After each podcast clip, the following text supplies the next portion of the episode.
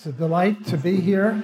Before I start, I want to uh, thank Lew and Jeff for putting this on, and Joe Salerno and the, um, the entire staff of the Mises Institute. This is my home away from home. I'm a professor at Loyola University, New Orleans. Always looking for good students. Uh, so if you're thinking of transferring, come on down. The water is fine. But this is my second home, my second intellectual home. I've been at the Mises University for many, many years, and it's always a delight uh, to meet new people and, and some of my old friends. Joe Salerno sent me the following note. He said, uh, This is fake economic news. Basically, what we would like you to do is take a few hot topics from the news, like inflation targeting, minimum wage increases, the attempt to repeal Obamacare, Yellen's recent claim that there will never be another financial crisis. And he knew that would get a laugh. So, what I did is I just, when I saw it, I picked up the newspaper and I was in Canada. So, it's the National Post, which is sort of like the uh, Wall Street Journal of Canada.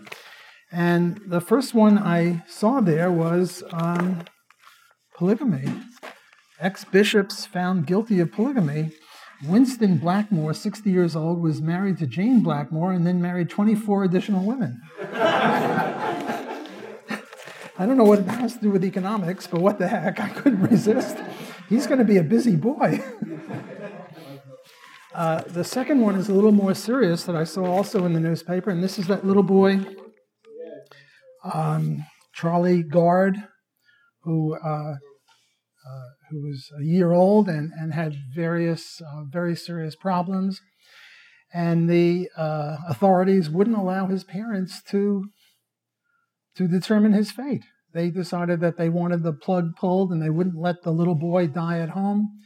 And uh, this is just part and parcel of the government. Uh, the government is not a good institution. The government is based on compulsion. And, and here you see it in, in the most raw uh, way imaginable. Um, poor little guy. Uh, there, there, was somebody from the US, a doctor from the US, who had an experimental drug that might or might not have saved him, and the British uh, powers that be wouldn't allow the parents to bring the, the little boy to the US to um, possibly save his life. Uh, which makes you look at, at these people in, in not a very good way. Nowadays, um, Bernie Sanders uh, wanted to have single payer. Uh, in Canada, there is single payer um, uh, health care, uh, health system. And um, th- there's now a big kerfuffle as to get, we got to get rid of Obamacare, but what are we going to get? And the progressives want single payer. The problem with single payer is if you just get a supply and demand curve out there, there's supply, there's demand, there's quantity, there's price uh, a single payer means you pay nothing. I mean, you pay through it through taxes. It's sort of like, you know, they call it a freeway, it's really a taxway. Uh, so they, uh, Canada or Great Britain or these other um, uh, European countries, the progressive countries, uh, you know, you're sick, you have uh, care for free. Well, then demand has got to be greater than supply, no matter how you do it, and there's going to be a, uh, a waiting line uh, a long, long waiting line for people to uh, to get the service, and there's really no way around that. Uh, I have to read you a little um, thing. Um, tale of two doctors. Two patients limp into two different medical clinics with the same complaint. Both have trouble walking and appear to require hip surgery. First patient is examined within the hour, is x rayed the same day, and it's time for surgery the following week. The second sees his family doctor after waiting three weeks for an appointment, then waits eight, then waits eight weeks to see a specialist, then gets an X-ray, which isn't reviewed for another week, and finally he has surgery scheduled for six months later, uh, pending the review board's decision on his age and remaining value to society. Why the different treatment for the first uh, for the two patients? The first is a golden retriever, and the second is a human being in many countries, in Canada especially, if you uh, let an animal suffer, you can be put in jail.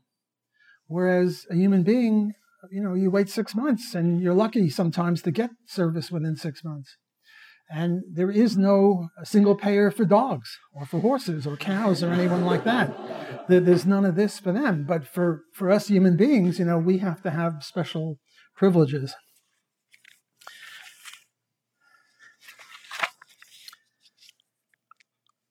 Why is it that we have uh, the present system where healthcare is linked to your job? The reason for it st- uh, stems from something very different, namely maximum wages, maximum wage laws. Now, later on, I will be discussing minimum wage laws, but uh, there is such a thing as maximum wage laws. This is during World War II when we had to keep wages down. So here is uh, supply and demand of wages, or supply and demand of labor, demand for labor, quantity of labor, and this is wages. And uh, when you have a maximum excuse me, when you have a maximum wage, um, the demand for workers is greater than the supply of workers. So employers are desperate to get workers. And what will they do? Well, they'll do something very similar to what was done when they had usury laws or laws against banks uh, giving too high an interest rate. And here we have um, supply and demand of, of loans and quantity of um, money loans and what you had there was uh, banks could only pay so much interest. So the demand on the part of banks for, for loans was high, and, and the supply of uh, uh, lending to the banks, uh, supply of deposits was very small. So what did the banks do? They offered a TV set, or they, in other words, they try to get around this. They couldn't offer a high enough interest rate, so they offered uh, toasters or refrigerators or lottery tickets. Well, it's the same thing here. Now, what they could have done is they could have offered um, uh, toasters or refrigerators to workers who would come and work for them at the low wage. They could have even offered insurance, car insurance. Don't ask me why they uh, offered health insurance, but they offered health insurance. So all of a sudden, health insurance is somehow tied to the job. Why should health insurance be tied to the job? It, it stems from an initial uh, rights violation or initial um, uh, interference on the part of the market, on the part of the government in the market, which exemplifies Mises's insight that whenever you have a government intervention, it creates a problem, and then you have to have another government intervention to cure that, and then you have to have another one to cure that, and, and if you keep going in that way, uh, you only end up in one place. So, what I'd like to do is uh, apply this not only to single payer, but also to the FDA. One of the problems I have with freshman students is they love the FDA. Food and Drug Administration, you know, okay, maybe this group is no good, maybe war is no good, but the FDA is sacrosanct. And the FDA is to its patients the way the British people were to Charlie Gard and his uh, family see, the moderate view would be let the FDA just give advice. Say, well, we don't think that this drug is good, but you're on your own. You're an adult. You're, we're not paternalist. I mean, paternalism, uh, this whole idea is very incompatible with democracy. Because on the one hand, we say you're smart enough to vote, but you're too stupid to pick your own drugs. I mean, if you're smart enough to pick uh, to vote, you should be able to be able to pick your own drugs. And if you can't pick your own drugs, you shouldn't be allowed to vote. There's a little inconsistency here. Whenever you decrease people's options, you don't help them. If I say that uh, there are 25 drugs or 26 drugs, A through Z, and uh, you can only use uh, the first 15 and not the last uh, 11 or whatever it is, how am I helping you? I'm precluding you from some options. Which would be better? A, uh, an FDA uh, that we now have, which is a monopoly permission granting decider in Bush's terms, or a free market industry uh, not uh, giving permits, but just giving advice. Certainly, if we had many, many private companies all certifying drugs and saying this, well, we approve of this, we don't that. Sort of like the Consumers Report of the Good Housekeeping Seal of Approval for drugs. That would be much better than a monopoly institution that no matter what it does, it can never go broke. Whereas if a private company uh, tells you that, uh, yes, you can use this drug and then the drug has very bad effects later on, well, it goes broke. And the remaining ones are pretty good, or at least better than the one that went by the board. I mean, that's why we have pretty good wristwatches and pretty good pens and pretty good shirts and pretty good everything, because we have a market. And you have, um, uh, if you don't do a good job, you have to exit the market and come up with some other way to produce.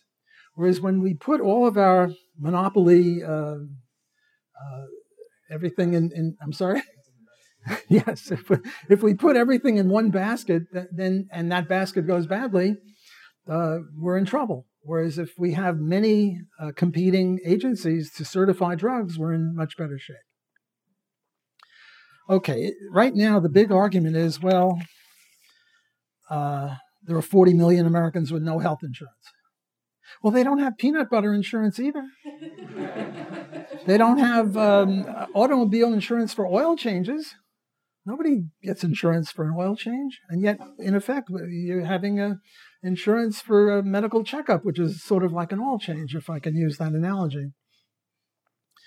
Why is it? Why, why, why do we worry about that? And the answer is because it's so bloody expensive.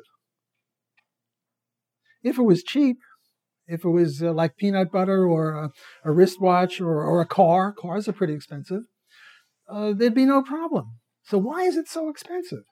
Well, people say, well, it's because uh, you have a lot of medical technology, but uh, we have medical technology with computers, uh, with TVs, with all sorts of uh, cell phones and stuff, and the price keeps coming down, down, down. So that could hardly be the thing. The thing is because in the medical field, what we have is restricted entry. Namely, we have a supply shift. The supply gets shifted from S to S prime, Namely, there are many fewer doctors than there should be. In some of my research I did a few years ago, I found out that uh, I compared doctors with PhDs in biology. Why PhDs in biology? I figured, you know, if you've got a PhD in biology, you have enough uh, upstairs to become a doctor if you wanted to, and you're not really afraid of blood. So I didn't pick a PhD in math or something like that because they might be afraid of blood. And the salaries of doctors is something like sixfold, five or sixfold what a PhD in biology gets, which indicates that there's a vast shift in the supply curve to the left. Namely, if you and I want to be partners and set up a new medical school, now, we're not doctors, uh, although I think there might be a doctor or two in the audience here, but we're not doctors, but we hire doctors to, to run it. What will happen to us? We'll be put in jail. You just can't set up a medical school without the permission of the AMA. And the AMA is the, the labor union of doctors, and they don't want this. Or take any medical school now, if they doubled or added 10% to their incoming freshman class without AMA permission. No, no, no. A cousin of mine applied to uh, medical schools, oh, maybe 10 medical schools after he graduated. He didn't get into any. Next year, he applied to all medical schools in the, in the US and didn't get into any, and he had very good marks. The third year, he went off to Europe. And uh, five years later, he came back and had a sue to get his way back into becoming a doctor. Uh, that he understood English. But there are many, many uh, doctors who come to this country and they have to drive cab or they have to uh, take a you know job behind a broom or ask if you want fries with that or something like that because the exams are in English. Now you might say, well, that's reasonable. I mean, uh, you come to a doctor and you say your elbow hurts and he starts digging into your knee. We don't want that. So maybe there's some sense in making the exams in English, but no. Uh, there are unconscious patients no language needed. You know, there's a guy lying there, and uh, you don't ask him anything because he's unconscious, and you can deal with him. Uh, a second one is uh, same language pa- uh, patients. Um, uh, the Jewish doctors in in um, Vienna were known as the best doctors in the world in the 30s and the 40s. They many Jews came from uh, Austria to escape Hitler and uh, the economists got jobs, the, the physicists got jobs, uh, all the other intellectuals got jobs. The doctors couldn't get jobs in, in the US. The same thing happened with Cuba. when the, the uh, I think it was in the 1970s, a lot of Cubans came over, very intellectual, very accomplished, and every last one of them got a job except the doctors. They couldn't do it because their English wasn't good enough. So one thing is they could treat, you know, the Cuban doctors could treat other Hispanic people uh, who speak the same language, and, and the third one is that's why God invented translators, so that we can have doctors who don't speak the same language. Now, it'll cost a little more because you have to pay a translator, but still, you shouldn't be precluded from, from, speak, uh, from, from practicing if you're a good doctor. So that's the supply side. What's going on on the demand side? Well, what's going on on the demand side is that if it's for, if it's for free, you overuse it. Imagine if we did this with milk. Suppose we said we should have single payer for milk. Namely, everybody pays through taxes, and now the government gives out milk for free. We know kids have water gun fights, they'll have milk gun fights. I understand that taking a bath in milk is good for the skin, or I don't know. I think it's good for the. I've been told it's. I don't do it myself, but I've been told it's. Well, people will have a bath in milk, and then we'll run out of milk for babies, which is roughly what we're doing with medical care. So I'm not a big fan of government involvement there. Okay, the next thing that came up in my newspaper was this is a Canadian newspaper. The loonie crests above threshold. The loonie is a Canadian dollar. For those of you who are ignorant of this, uh, Canadians know everything about the U.S. The Americans know nothing about Canada. uh, I spent half my uh, my year in Canada. I used to work there at the Fraser Institute, so I got fired for being too libertarian. But that's a whole other issue. Uh, what's this loonie business? What's this lira business? What's this uh, uh, pound or euro or any of that stuff? You know, it used to be in the good old days that the lira was the name of a certain amount of gold, and the pound was a name for a certain amount of gold, namely a pound. And the same thing with the yen and all these other things. And see, I don't think that we libertarians or Austrians are uh, favor the gold standard. We just favor free market money, whatever it is. Well, we use the word gold standard uh, sort of uh, uh, as a substitute because whenever we were free to choose, the name of Milton Friedman's series, Free to Choose, we chose gold. And yet, Milton Friedman was a, a diabolical opponent of the gold standard.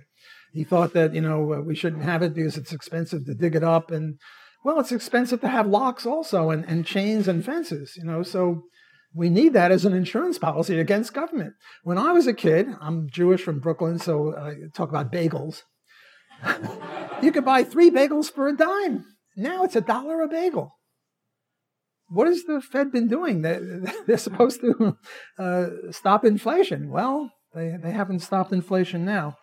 So, my answer to that one is let's go to the gold standard. Okay, what next do I have? What next I have is here we go.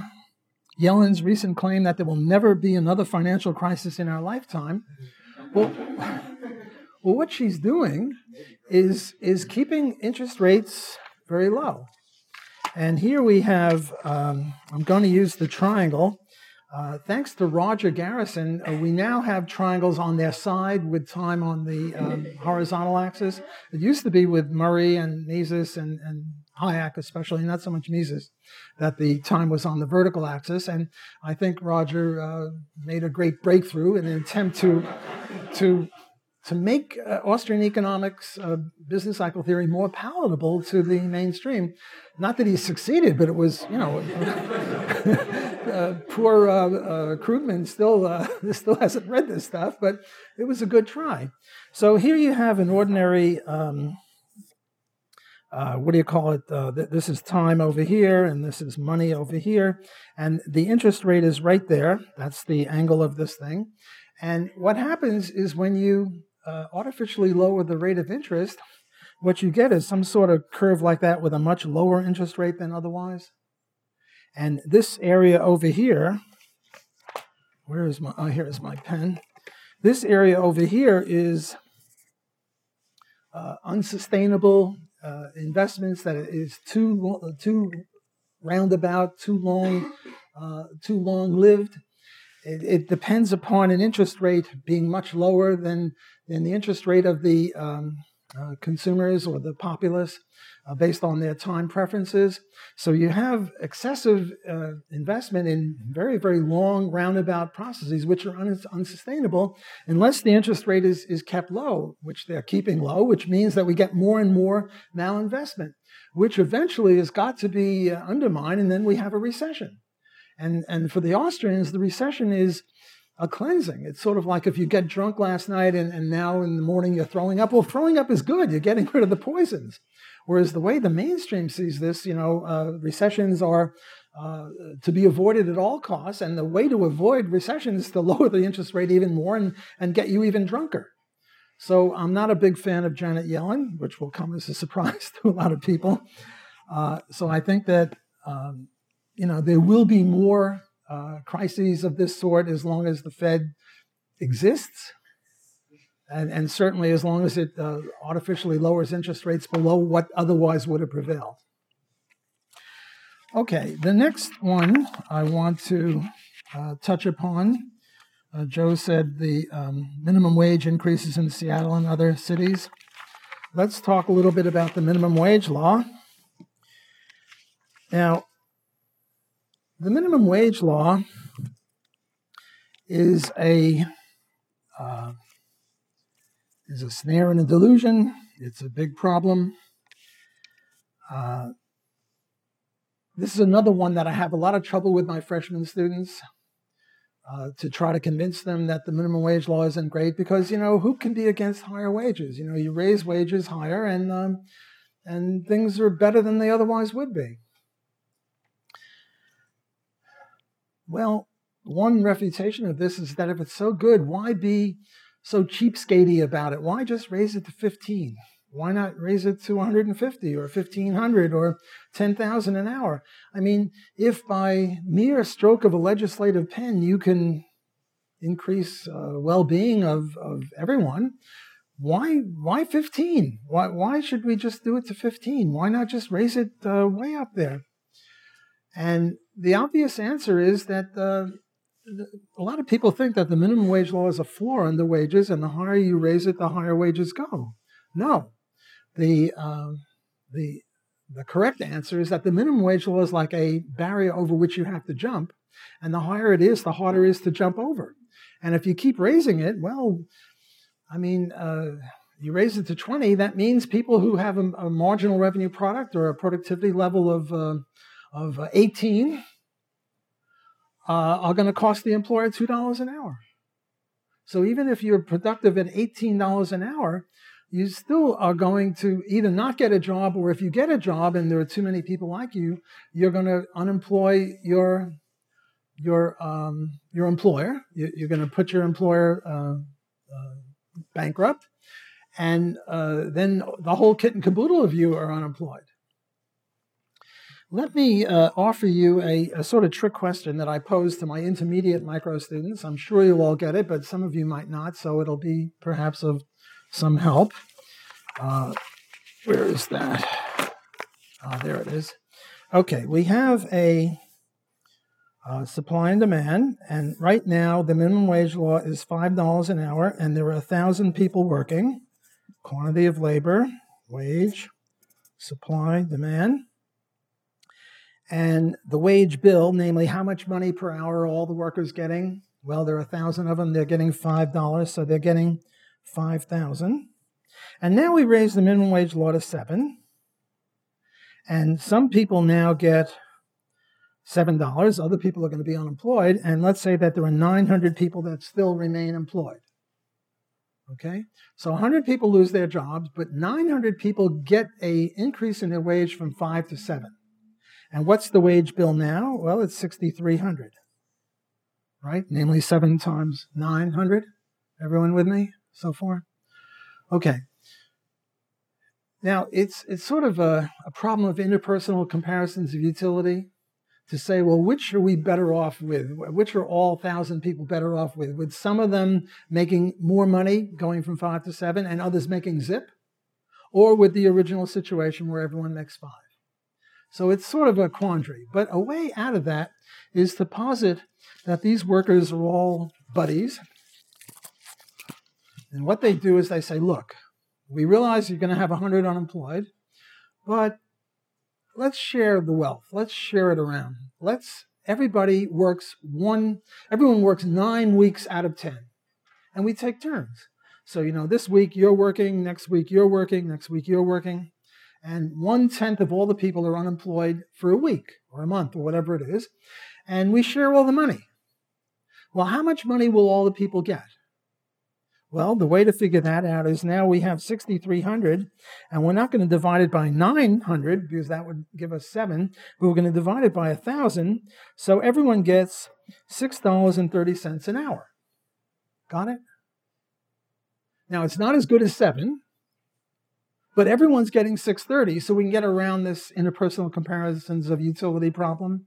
And we can say, look, this is unambiguously good because everyone used to be getting $5 an hour. Now everybody is getting 630. True, they're not getting 7, but they're getting 630. 630 is better than 5, even though it's not up to 7. So this looks pretty good. What's the problem with this? What, what error did I make? Because I, I like to fudge. We know the minimum wage law is no good. And this makes it look a little good. Yes? There's my man, elasticity. Look, the reason that in baseball, you know, those pitchers, they throw the ball 90 miles an hour. Why do they do that? They don't want the batter to hit it. And the faster you throw the ball, the harder it is to hit the ball. During batting practice, when they want to give the um, batters good feelings, and when even the shortstop can hit it over the fence, they throw it around 45, 50 miles an hour, and now everybody hits well.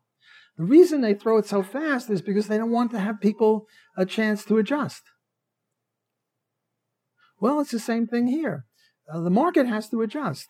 There was this uh, wonderful case in the 30s where um, here is the demand for labor, there was a supply and um, quantity, wage, quantity of labor. What happened was that the minimum wage law went up from 40 cents to 75 cents. And that was the highest percentage increase ever of a minimum wage. The next day, how many people lost their jobs? Nobody. And what I have in mind is elevator operators. Yeah, the next day, nobody fired a single elevator operator because there are contracts. You know, you're a tenant in a high rise building and you pay a certain amount of rent. And if you don't, uh, you know, uh, have enough elevators, the tenants are going to get snarky. But what happened is little by little, the demand curve started going flatter and flatter, namely, automatic elevators came in. In the old days, you get into an elevator and there was a guy sitting there. He wasn't a pervert, he was the elevator operator.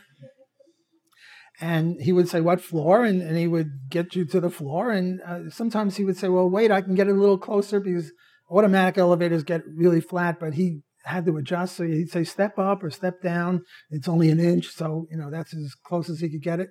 Well, the next day nobody got fired, but as more and more automatic elevators came in, more and more elevator operators um, were fired, and eventually the, the curve gets very flattish. And it's the same thing nowadays with the $15 minimum wage in, in Seattle. And now uh, you, have got um, people when you, when you go into McDonald's, you no longer ask somebody for a drink. You you press the button yourself. And um, Microsoft is now working on places where the only people in McDonald's will be the cooks because you'll pay automatically. Everything will be automatic. Well, at uh, at 40 cents an hour, the uh, manually operated elevator operators were very competitive with technology. At 75 cents, they were no longer. Well, it's the same thing now. So it's not as if the minimum wage law is going to raise wages. It's rather going to be a barrier over which you have to jump to get a job. My favorite example of this is to tell your your friends, your progressive friends who love foreign aid, and say, look, let's not give foreign aid to these poor countries. Just tell them to raise their minimum wage. And they'll all be rich. and, and they're going to scratch their heads because, I mean, that's the logic of it. The logic of it would be that uh, we don't need foreign aid. Not that foreign aid works. I mean, Peter Bauer uh, has shown that foreign aid is uh, another snare and a delusion. So I'm not favoring foreign aid. But I'm saying that people who love foreign aid, this might be a wedge into which you can undermine their security about uh, interventionistic econo- economics.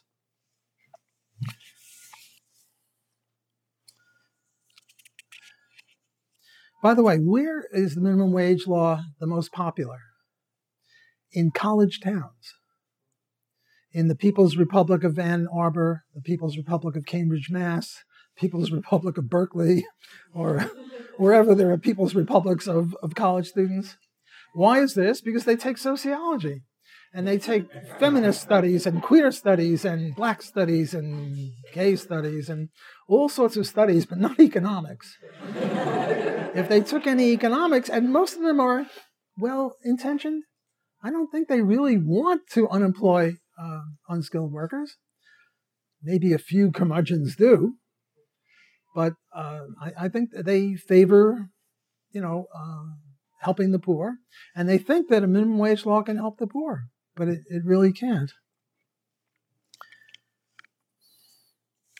It's interesting that in many other areas, we everyone knows that if you raise the price, less will be purchased, namely downward sloping demand curves, namely that there's an inverse relationship between price and quantity. Everyone knows that if our friends on the left they want to get rid of tobacco smoking, so what do they do? Do they lower the price of tobacco? No.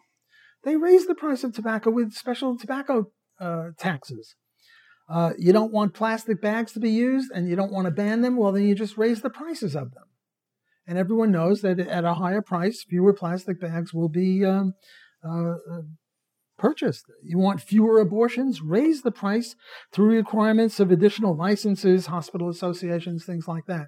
These are things that the lefties know full well that if you want to do something, you want to get rid of something, raise the price. Uh, another one is you want more purchases of fruits and vegetables, lower their price through subsidies. Our friends on the left all would favor this. Want more kids to be educated, lower the price.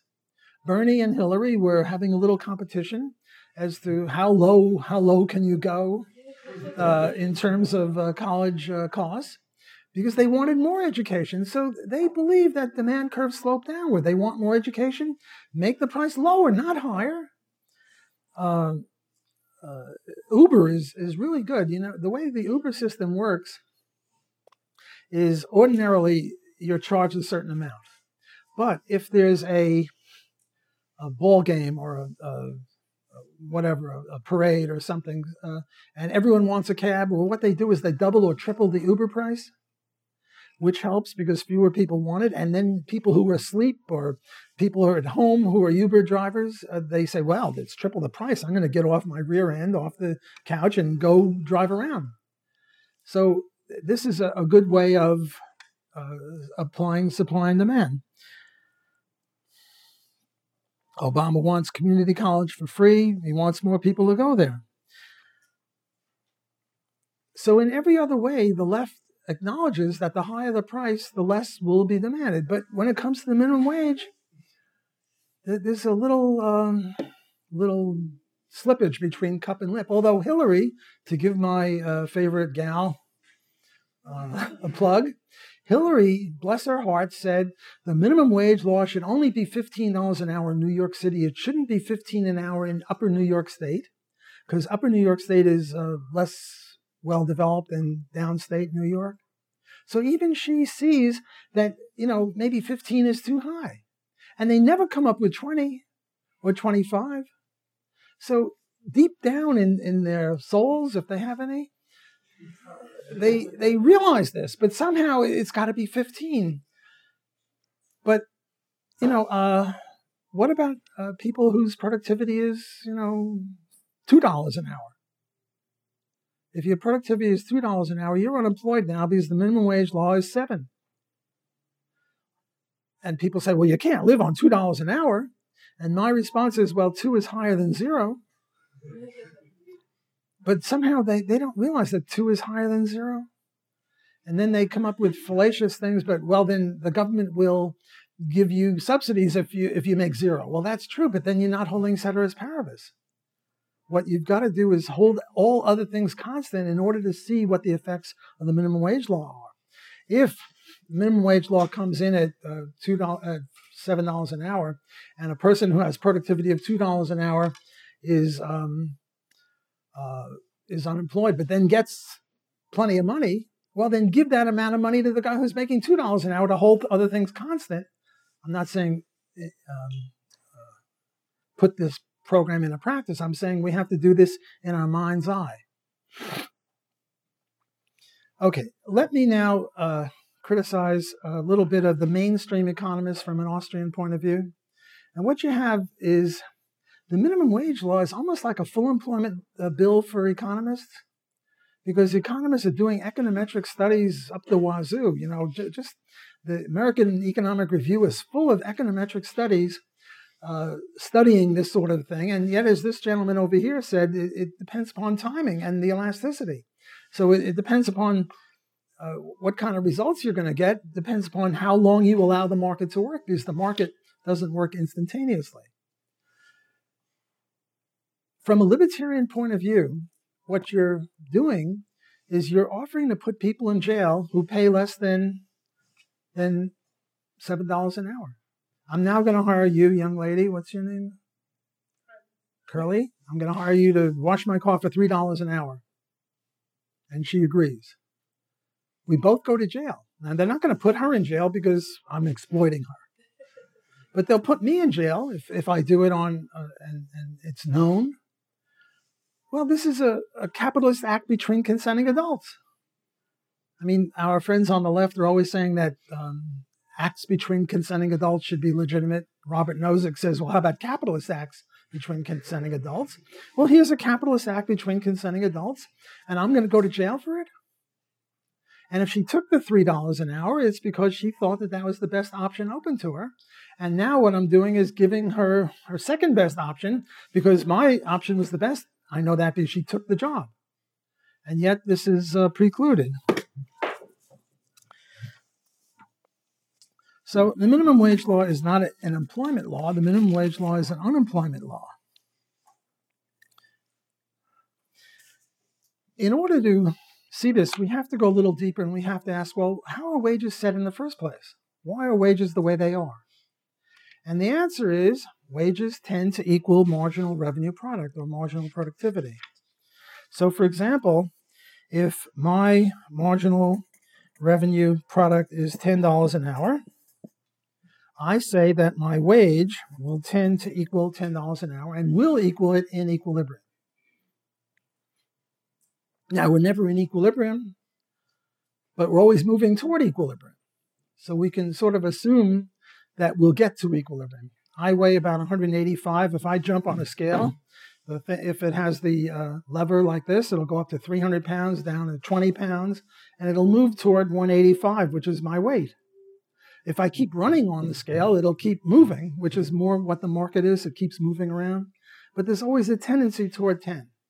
So if my wage is, uh, if, uh, is um, let's say my wage is uh, $15 an hour, this means that the profit of the employer will be minus five and he'll go broke.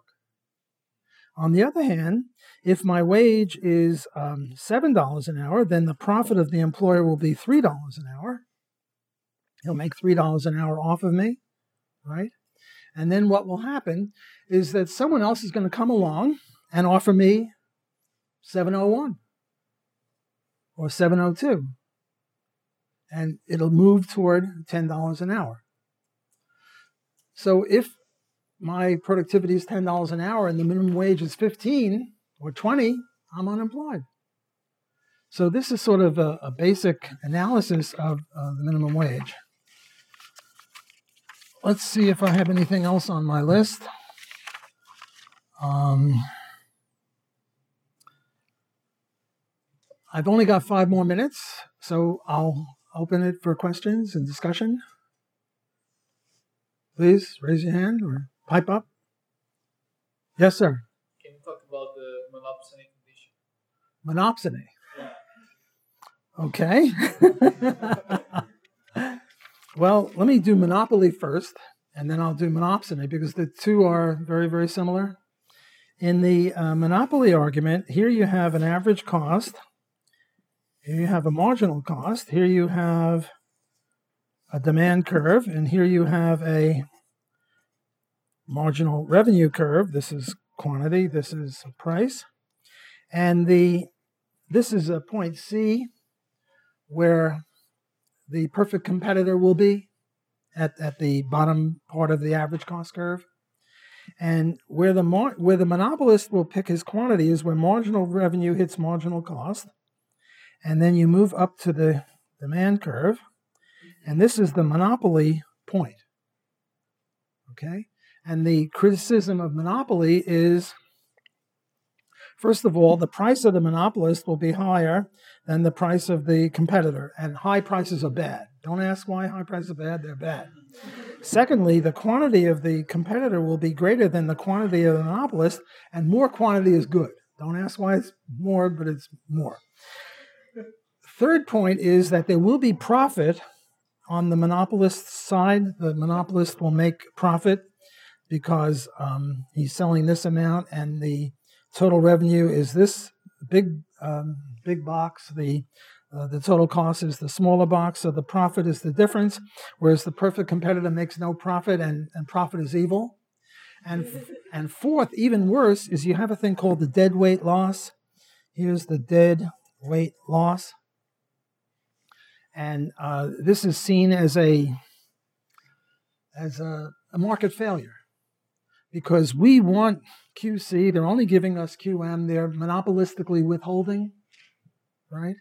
By the way, if you believe in this, you have to be against monogamous marriage.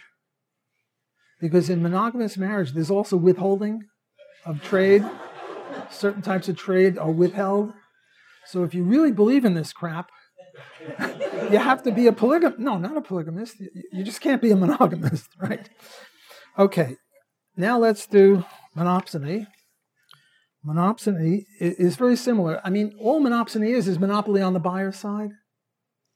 And what we have here is, again, we have quantity and price, and we have um, uh, average cost or supply and marginal cost.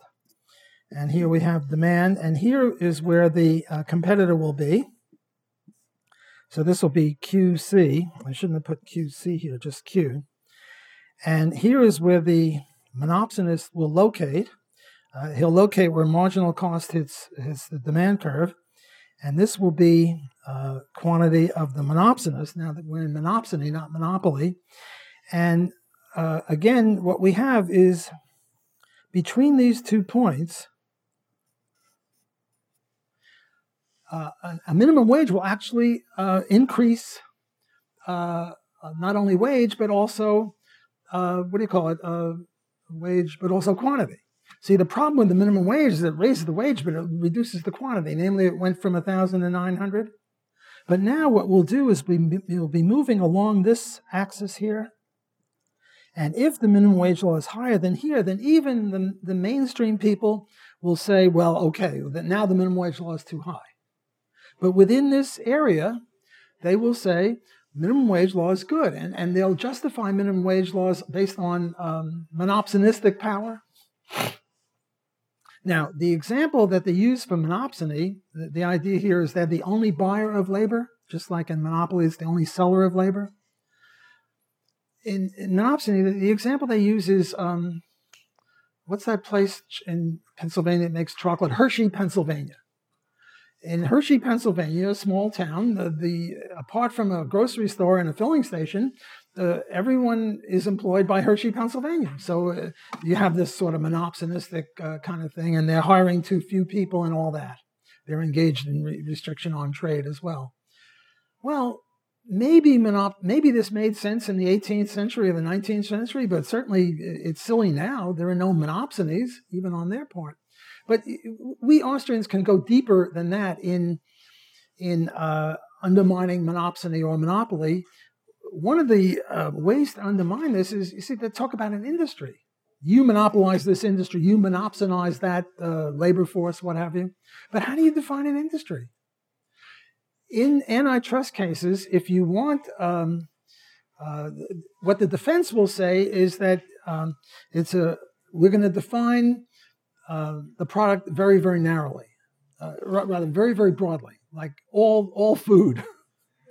and and my uh, my client Heinz ketchup or whatever is a very small part of all food, whereas the uh, uh, the plaintiff is going to say, no, no, let's just define it in terms of ketchup. And now Heinz is a, a monopolist of ketchup because there's only one or two others, and Heinz is, you know, 95% of ketchup. Well, what's the proper definition of industry? It's silly. There's no definition of, of industry because ketchup is in competition with, with bagels, with, with, with pens, uh, with, with everything. So thanks for the question, and that would be my short answer. And I think I'm out of time, so thanks for your attention.